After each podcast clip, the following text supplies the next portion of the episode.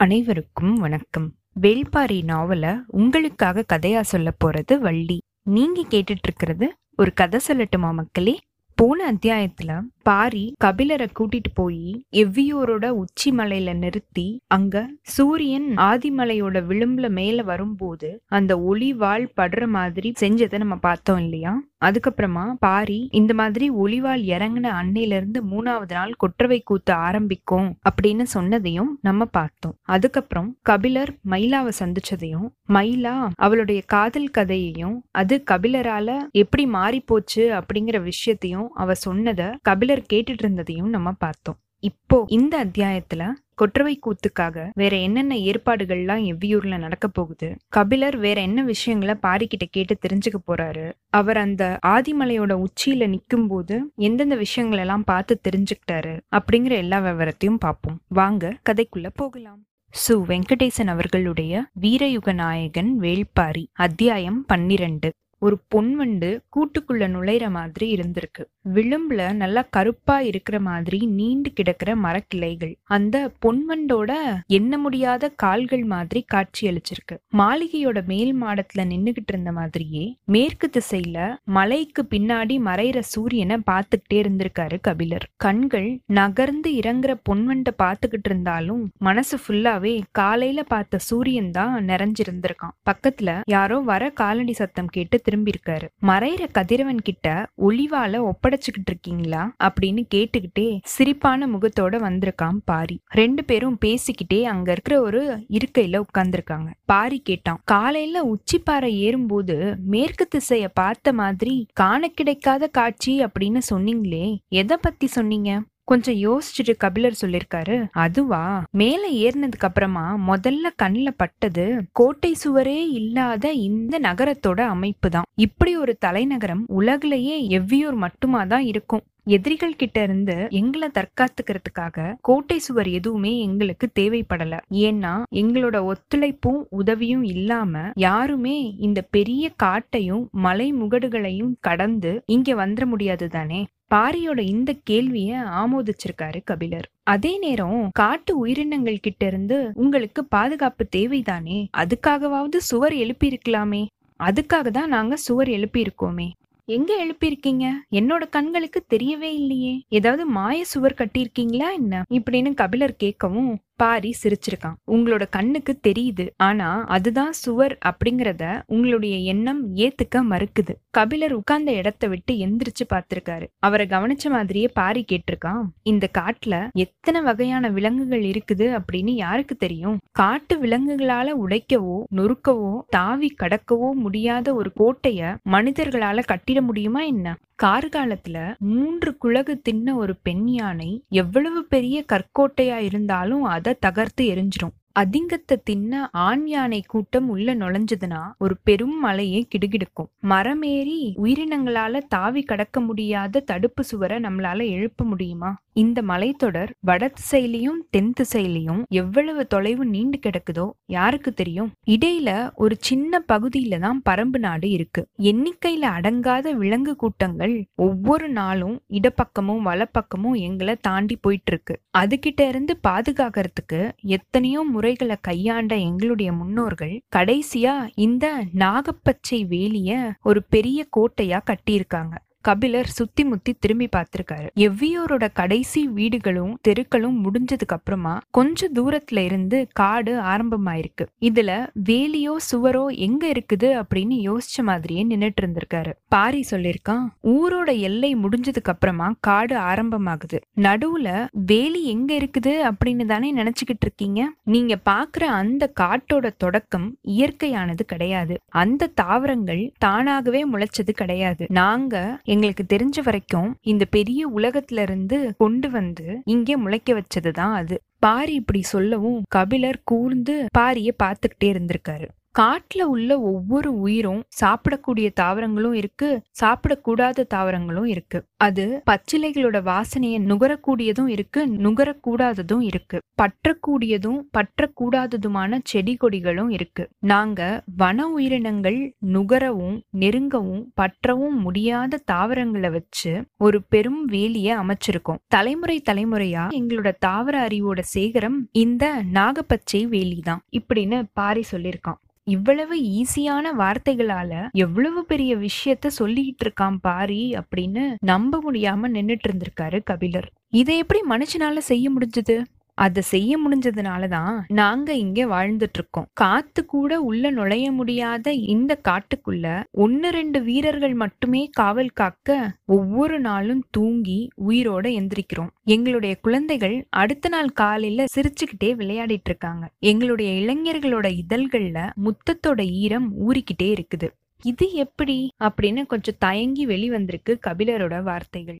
வெறியூற்ற மனம் கொண்ட செடி கொடி மரங்களால சூழ்ந்து கிடக்குது இந்த வேலியோட வெளிப்பக்கம். நடுப்பகுதியோ புறவைரமும் அகவைரமும் பாஞ்சு ஓடுற மரங்கள் ஒன்னோட ஒண்ணு பின்னி கிடக்குற மாதிரி நல்லா திட்டமிட்டு வளர்க்கப்பட்டிருக்கு. வெளிவிஷம் உள்விஷம் இருக்கிற தாவரங்களால தழைச்சு கிடக்குது இதோட முதல் பகுதி. இந்த மூணு பகுதிகளோட இடைவெளியிலையும் நஞ்சு ஏறின அலறி வேர் வச்சு சுருக்கு வலை பின்னப்பட்டிருக்கு. நச்சு பிசின் வலியிற மருவும் தொடரி பட்டைகள் இடைவிடாம அங்கங்க இருக்கும். ஒண்ணு மேல ஒன்னா வச்சு பின்னி பிணைஞ்சு உருவாக்கப்படுற பிணையல் மாலைய மாதிரி தாவர பச்சிலைகளோட பிணைஞ்சு கட்டிக்கிட்டு கிடக்கும். அதோட ஒவ்வொரு கணுக்கள்லயும் வேர்கள் உண்டாகி அந்த பச்சிலை செடிகளை தழைக்கிற மாதிரி செஞ்சுட்டு இருக்கும் இந்த வேலிக்குள்ள உருவாக்கப்பட்டுள்ள எல்லா தாவரங்கள் மேலையும் குறுக்கும் நெடுக்குமா படர்ந்து கிடக்கிற எண்ணிலடங்காத படர் கொடிகளும் சுற்று கொடிகளும் தான் இந்த நாகப்பச்சை வேலியோட உயிர் நாடி.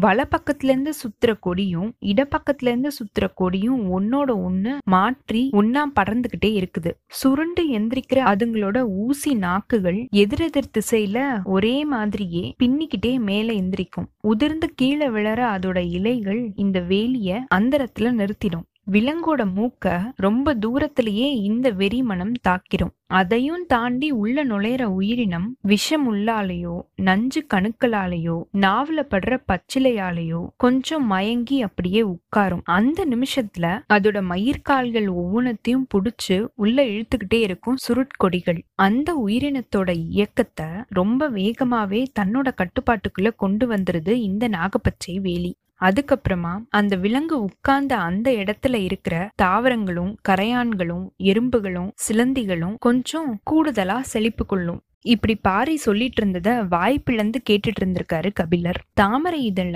ஒண்ணு மேல ஒன்னா அடுக்கி அது மேல குத்தப்படுற வேலம் முள் முதல் இதழ்குள்ள இறங்குற நேரம் தான் கனப்பொழுது. மூணாவது இதழ்குள்ள கடக்கிற நேரம் தான் இமை பொழுது ஆறாவது இதழ்குள்ள நுழையிற நேரம் தான் வினாடி பொழுது எந்த ஒரு விலங்கோட இயக்கத்தையுமே வேலமுள் ஆறாவது இதழ கடக்கிற பொழுதுக்குள்ள நிறுத்தி வைக்கிற ஆற்றல் இந்த நாகப்பச்சை வேலிக்கு இருக்கு அப்படின்னு என்னுடைய முன்னோர்கள் சொல்லியிருக்காங்க.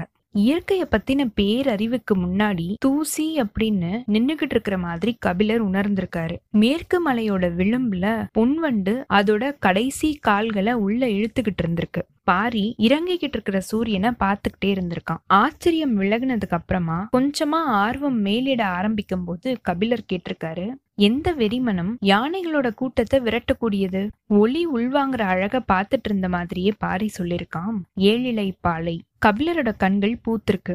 அந்த மரத்தோட வாடையை நுகர்ற யானைகள் ஒரு காத தொலைவுக்கு விலகி ஓடி போயிடும் அப்படின்னு பாரி சொல்லியிருக்கான் அந்த மரங்கள்லாம் எங்க இருக்குது? நான் அதுக்கு பக்கத்துல போய் பார்க்கணும். இப்படின்னு கபிலர் சொல்லவும் பாரியோட உதட்டுல சின்னதா ஒரு சிரிப்பு ஓடி மறைஞ்சிருக்கு. சிரிக்கிற மாதிரியான கேள்வியையா நான் கேட்டுட்டேன்? அப்படின்னு யோசிச்ச மாதிரியே பதிலுக்காக காத்துக்கிட்டு இருந்திருக்காரு கபிலர். ஒவ்வொரு திசைக்கு ஒரு மரம் நின்னுட்டு இருக்குது எறும்பு கூட்டங்கள் மாதிரி யானை கூட்டங்கள் திரியிற இந்த காட்டுல ஒரு திசைக்கு ஒரு மரம் போதுமா? அதை விட அதிகமா வச்சோம்னா எவ்வியூர் தாங்காது அப்படின்னு பாரி சொல்லியிருக்கான் கபிலருக்கு பதில் புரியல. பாரி சொல்லியிருக்கான் அந்த மரத்தால வேற தொல்லைகளும் இருக்கு. மத யானை ஏழிலை பாலையோட வாசனையை நுகர்ந்துருச்சு அப்படின்னா வெறி பிடிச்சிட்டு வந்து அந்த மரத்தை அடியோட பிடுங்கி எரிஞ்சு நாசம் செஞ்சிடும் அப்படின்னா அதுக்கப்புறம் அதை எப்படி சமாளிப்பீங்க? அதுக்கப்புறமா மனுஷனோட முயற்சி தான் ஆயுதங்களும் பறை ஒலிகளும் தீப்பந்தங்களும் தான் கை கொடுக்கும். திசைக்கு ஒண்ணு இருந்துச்சு அப்படின்னா வந்த திசையில இருக்கிற அந்த ஒரே மரத்தோட அதோட ஆத்திரம் தணிகிறதுக்கு வாய்ப்பு இருக்குதானே? இப்படி ஒரு நிகழ்ச்சி மூணு தலைமுறைகளுக்கு முன்னாடி நடந்ததா சொல்லுவாங்க. இப்படின்னு பாரி சொல்லியிருக்கான். ஆர்வத்தினால கேட்ட கேள்வி அதிர்ச்சிய பதிலா கொடுத்திருக்கு. நொடி பொழுதுல மாறி போற உணர்வுகளோட வழியா பயணம் பண்ணிக்கிட்டு இருந்திருக்கு கபிலரோட நினைப்பு. அது மட்டும் இல்ல இன்னொரு பிரச்சனையும் இருக்கு. அதுதான் ரொம்பவே முக்கியமானதும் கூட. அது என்னது? அந்த மரத்தோட வாசனை காமத்தை தூண்டிக்கிட்டே இருக்கும். கோல் வச்சு நெருப்ப கிளற மாதிரி அது வாசனைய வச்சு காமத்தை கிளர்த்திக்கிட்டே இருக்கும். கொஞ்சம் இடைவெளி விட்டதுக்கு அப்புறமா பாரி திருப்பி சொல்லியிருக்கான். எவ்வியூருக்குள்ள வேற வேலையும் நடக்கணும் தானே? அதனாலதான் திசைக்கு ஒரு மரம் மட்டும் வச்சிருக்கோம். பாரியோட இந்த சொல்ல தாண்டி வெளிவந்திருக்கு சிரிப்பு. கபிலரும் சேர்ந்து சிரிச்சிருக்காரு. உடனே நினப்பு வந்ததும் கொஞ்சம் சிரிக்கிறத அடக்கிட்டு கேட்டிருக்காரு. அதனாலதான் மரத்துக்கு பக்கத்துல நான் போய் பார்க்கணும் அப்படின்னு கேட்டதுக்கு நீ சிரிச்சியா? இவ்வளவு நேரமும் அடக்கமா வெளிவந்த சிரிப்பு இப்போ பீரியட் ஆரம்பிச்சிருக்கு. சிரிச்சபடியே ஆமா அப்படின்னு தலைய மேலையும் கீழையும் ஆட்டியிருக்கான் பாரி. கபிலர் கொஞ்சம் வேகமாவே ஏழிலை பாளைய அடியோட வீழ்த்துற மத யானை மனுஷங்கள்லயும் இருக்குது அப்படின்னு சொல்லிருக்காரு உடனே பாரி சொல்லிருக்கான் காமத்தை பார்த்து பயப்படுற சொல் இது. பயம் இல்ல அப்படின்னு சொல்றதுக்கு நான் பொய்யன் கிடையாது. ஆனா பயப்பட மாட்டேன் அப்படின்னு சொல்ல பொய் தேவையில்லை தானே. அதுதான் புலவன். சொல்ல சுடுறதுக்கு முன்னாடி சொல்ல சுடுவான் அப்படின்னு நான் சொல்லதான் கேள்விப்பட்டிருக்கேன். இன்னைக்குதான் சொல்லி கேக்குறேன் அப்படின்னு பாரி சொல்லியிருக்கான். நாளிகையோட மணியோசை எவ்வியோர் ஃபுல்லா எதிரொலிச்சிருக்கு. சூரியன் ஃபுல்லாவே விழுந்ததுக்கு அப்புறமா இருள் காட்டுல எல்லா திசைகள்ல இருந்தும் இறங்கி வந்துட்டு இருந்திருக்கு பந்தங்களை ஏத்துறதுக்காக வீரர்கள் கையில பெரிய குழல் மாதிரி இருக்கிற விளக்கோட ஒரு இடத்தை நோக்கி போயிட்டு இருந்திருக்காங்க பேச்சு எதிர்பாராத கணத்துல காமத்துக்குள்ள போனதை பத்தி யோசிச்ச மாதிரியே கபிலர் சொல்லிருக்காரு. இரவு வரும்போதே ஏதாவது ஒரு வடிவத்துல காமத்தையும் கூட்டிக்கிட்டே வந்துருது. பாரி அசட்டு சிரிப்போட சொல்லிருக்கான் ஏழிலை பாலைக்கு இரவு ஏது பகல் ஏது? பரம்புமலை ஏற ஆரம்பிச்சதுல இருந்து தன்னுடைய சொல் முறியிற ஓசைய விடாம கேட்டுக்கிட்டே இருந்திருக்காரு கபிலர். பாரி சொல்லிருக்கான் ஏழிலை பாலையோட அடிவாரத்துக்கு வள்ளிய கூட்டிட்டு வந்ததுதான் முருகன் செஞ்ச ரொம்ப பெரிய தந்திரம். இல்லை அப்படின்னா வள்ளிய ஒரு நாளும் அவனால இணங்க வச்சிருக்கவே முடியாது. அவனும் குறுக்கு வழியத்தான் கடைபிடிச்சானா அப்படின்னு கபிலர் கேட்க கொஞ்சம் தயக்கத்தோடையே ஆமா அப்படின்னு சொல்லியிருக்கான் பாரி. அதுக்கப்புறம் தொடர்ந்து அவன் சொல்லியிருக்கான். முருகன் வேட்டுவர் குலம் வள்ளியோ கொடிக்குலம். செடி கொடிகளை பத்தி தெரிஞ்சவங்க வேட்டையாடினவங்களை விட மன நுட்பத்துல முன்னேறினவங்க தானே. வலிமையை விட நுட்பத்துக்கு தானே ஆற்றல் அதிகம். அதனாலதான் முருகனால வள்ளியோட மனசுல எதை சொல்லியும் இடம் பிடிக்க முடியல. காட்டை அழிச்சு பயிரிடுறதுக்கு முன்னாடி அந்த நிலத்துல காமத்தை நிகழ்த்தி மனிதனோட குருதி படிஞ்ச தாய் நிலத்துக்குள்ள முதல் பயிரிடுதலை தொடங்கினவங்க தான் கொடிக்குலத்தை சேர்ந்தவங்க. முதல்ல நட்ட வள்ளிக்கிழங்க தோண்டி எடுக்கும்போது இடுப்பு வலி வந்ததுனால அந்த நிலத்திலேயே பிறந்தவ தான் அந்த பெண். விதைச்ச இடத்திலேயே முளைச்சவ அவ. அதனாலதான் அந்த செவ்வள்ளி கிழங்கோட பெயரையே அந்த அழகிய பெண்ணுக்கு சூட்டியிருக்காங்க. வள்ளிக்கிழங்கும் வஞ்சி கொடியுமே பெண்ணாக மாறிய பேரழகு கொடிக்குலத்துக்கு உரியது. செடி கொடிகளை பத்தி தெரிஞ்சவங்கள லேசில ஈர்க்கவே முடியாது. அவங்க ஒவ்வொரு நொடியும் உயிரோட வளர்ச்சிய பார்த்து மகிழ்ந்தவங்க. வண்ணங்களையும் வாசனைகளையும் அவங்க அளவுக்கு தெரிஞ்சவங்க யாருமே இருக்க மாட்டாங்க. அவங்களுடைய கவனத்தை கவர்றதோ காதல பெறதோ ரொம்ப லேசான காரியமே கிடையாது. வேற எந்த எந்த வழியுமே இல்லாம தான் ஏழிலை பாளையோட அடிவாரத்துக்கு வள்ளிய கூட்டிட்டு போயிருக்கான் முருகன் இப்படின்னு பாரி சொல்லியிருக்கான். கபிலரோட கண்ணு முன்னாடி காலமும் காதலும் கடவுளும் ஒன்னோட ஒண்ணு பின்னி மேல எழுந்த மாதிரியே இருந்திருக்கு. ஆண் ஆதியில இருந்தே வெல்றதுக்காக முயற்சிக்கிறான். பெண் ஆதியில இருந்தே நம்புறதுக்கு தான் ஆசைப்பட்டுட்டு இருக்கா. பாரி சொல்லிருக்கான் ஏழிலை பாலை பெண்மையால பூக்குறது. அதை விட முக்கியம் பெண்ணையும் ஆணையும் ஒரே நேரத்துல பூக்க வைக்கிறது. இந்த வியப்பு நீங்க கொஞ்ச நேரம் ஆயிருக்கு. உள்ளுக்குள்ள ஏதோ ஒரு சிரிப்பு பொங்கி வந்திருக்கு. அதை அடக்க முடியல. கொஞ்சம் திரும்பி சிரிச்சிருக்காரு கபிலர். ஏளனமா இருந்த அந்த சிரிப்போட துணிய கவனிச்ச பாரி இதுல சிரிக்கிறதுக்கு என்ன இருக்கு? அப்படின்னு பார்வையாலேயே கேட்டிருக்கான். கபிலர் சொல்லிருக்காரு அந்த ஏழிலை பாளைய தலைமாட்டுல நட்டு வச்சு குடும்பம் நடத்திட்டு இருக்கிற கூட்டத்தோட நான் வந்து சேர்ந்துட்டனே அப்படின்னு என்ன நினைச்சு நானே சிரிச்சுக்கிட்டேன். இப்போ கபிலரோட சேர்ந்து வெடிச்சு சிரிச்சிருக்கான் பாரி. இருட்டை விரட்டுறதுக்காக பந்தங்கள் தயாராகிக்கிட்டே இருந்திருக்கு. பாரி சொல்லிருக்கான் பந்த வெளிச்சத்துக்கு பூச்சிகள் வந்து விழாம இருக்கிறதுக்கு இழுப்ப எண்ணெய் ஊத்தப்படுறது உங்களுக்கு தெரியும். ஆனா அதுக்கு எல்லாம் இந்த காட்டு பூச்சிகள் கட்டுப்படவே படாது. நாங்க பயன்படுத்துறது கொம்பன் விளக்குகள். அதுல நாகக்கழிவும் நஞ்சு பிசினும் சேர்த்து மெழுகி இருப்போம். பந்தம் எரியறது திரியில இருந்து மட்டும் கிடையாது. திரியோட சேர்ந்து விளக்கோட விளிம்பும் கருகின மாதிரியே தீஞ்சு எரியும். அந்த வாசனைய ஊடறுத்து பூச்சிகளால உள்ள நுழையவே முடியாது. ஒரு வகையில இத ஒளிவலை அப்படின்னும் சொல்லலாம். ஒவ்வொரு பருவ காலத்துக்கும் மாறுபடுற பூச்சி இனங்களுக்கு ஏத்த மாதிரி கொம்பன்ல தேய்க்கப்படுற பசையும் மாறும். எண்ணெயோட சேர்மானமும் மாறும். அப்போதான் அதை கட்டுப்படுத்த முடியும். கபிலர் பந்தம் ஏத்த போற காவலர்களை பார்த்துக்கிட்டே இருந்திருக்காரு. ஒரு பெரிய தாழ்வாரத்துக்கு அடியில அவங்க எல்லாருமே கூடி இருந்திருக்காங்க. கொம்பன் விளக்குல எண்ணெய் ஊத்தப்பட்டதுக்கு அப்புறமாவும் அவங்க நெருப்ப பத்த வைக்காம யாருக்கோ காத்துக்கிட்டு இருந்திருக்காங்க. ரொம்ப தூரத்துல இருந்த மாளிகையோட மேன்மாடத்துல இருந்து அதை பார்த்துக்கிட்டே இருந்த கபிலர் கேட்டிருக்காரு. உன்னோட உத்தரவுக்காக தான் அவங்க காத்துக்கிட்டு இருக்காங்களா?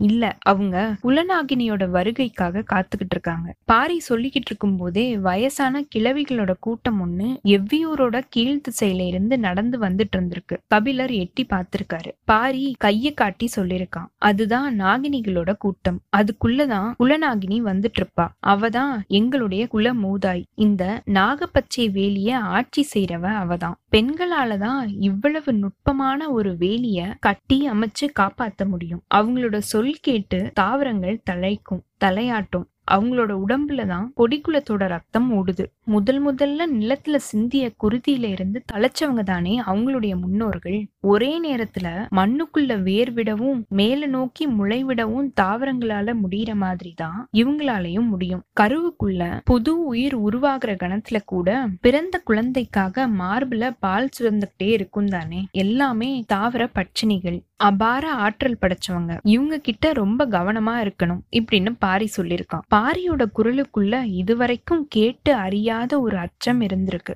குல சமூகத்துல பெண்களோட தலைமை இடத்தை வேளிர் குலம் அப்படியே வச்சிருக்கு.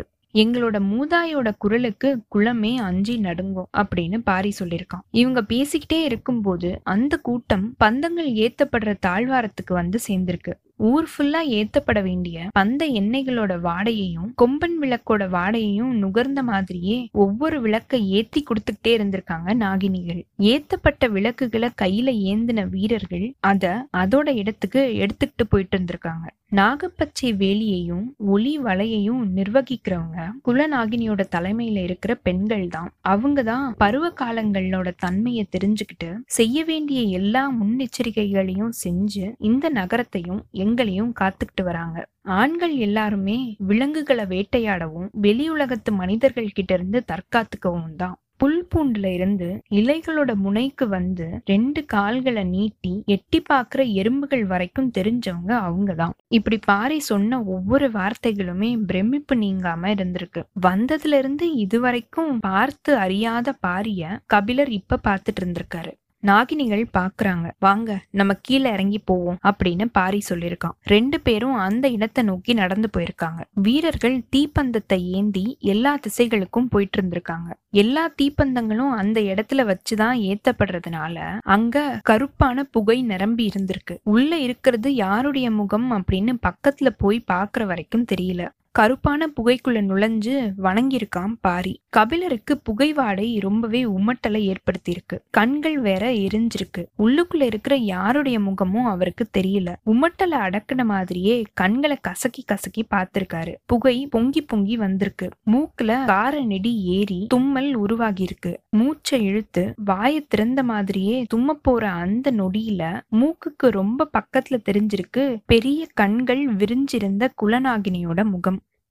இத்தோட இந்த அத்தியாயம் நிறைவு பெற்றதுங்க. அடுத்த அத்தியாயத்துல எவ்வியூரோட கொற்றவை கூத்தோட முதல் நாள் எப்படி இருக்க போகுது? கொற்றவை கூத்துல என்னென்னலாம் பண்ண போறாங்க? அத பத்தி கபிலர் யார்கிட்ட கேட்டு தெரிஞ்சுக்கிறாரு? முதல் நாள் நடக்கிற நிகழ்ச்சியில யார் யாரெல்லாம் பங்கெடுக்க போறாங்க? கொற்றவை கூத்து அப்படிங்கிறது எந்த நிலத்துக்கு உரியதான கூத்து? பாரி நீலன் வேட்டூர் பழையன் இவங்க எல்லாருமே கொற்றவை கூத்துல பங்கெடுக்கிறாங்களா? அப்படிங்கிற எல்லா விவரத்தையும் பார்ப்போம். உங்களுக்கு இந்த எபிசோட் பிடிச்சிருந்ததுன்னா லைக் பண்ணுங்க. உங்க ஃப்ரெண்ட்ஸ் எல்லாருக்கும் ஷேர் பண்ணுங்க.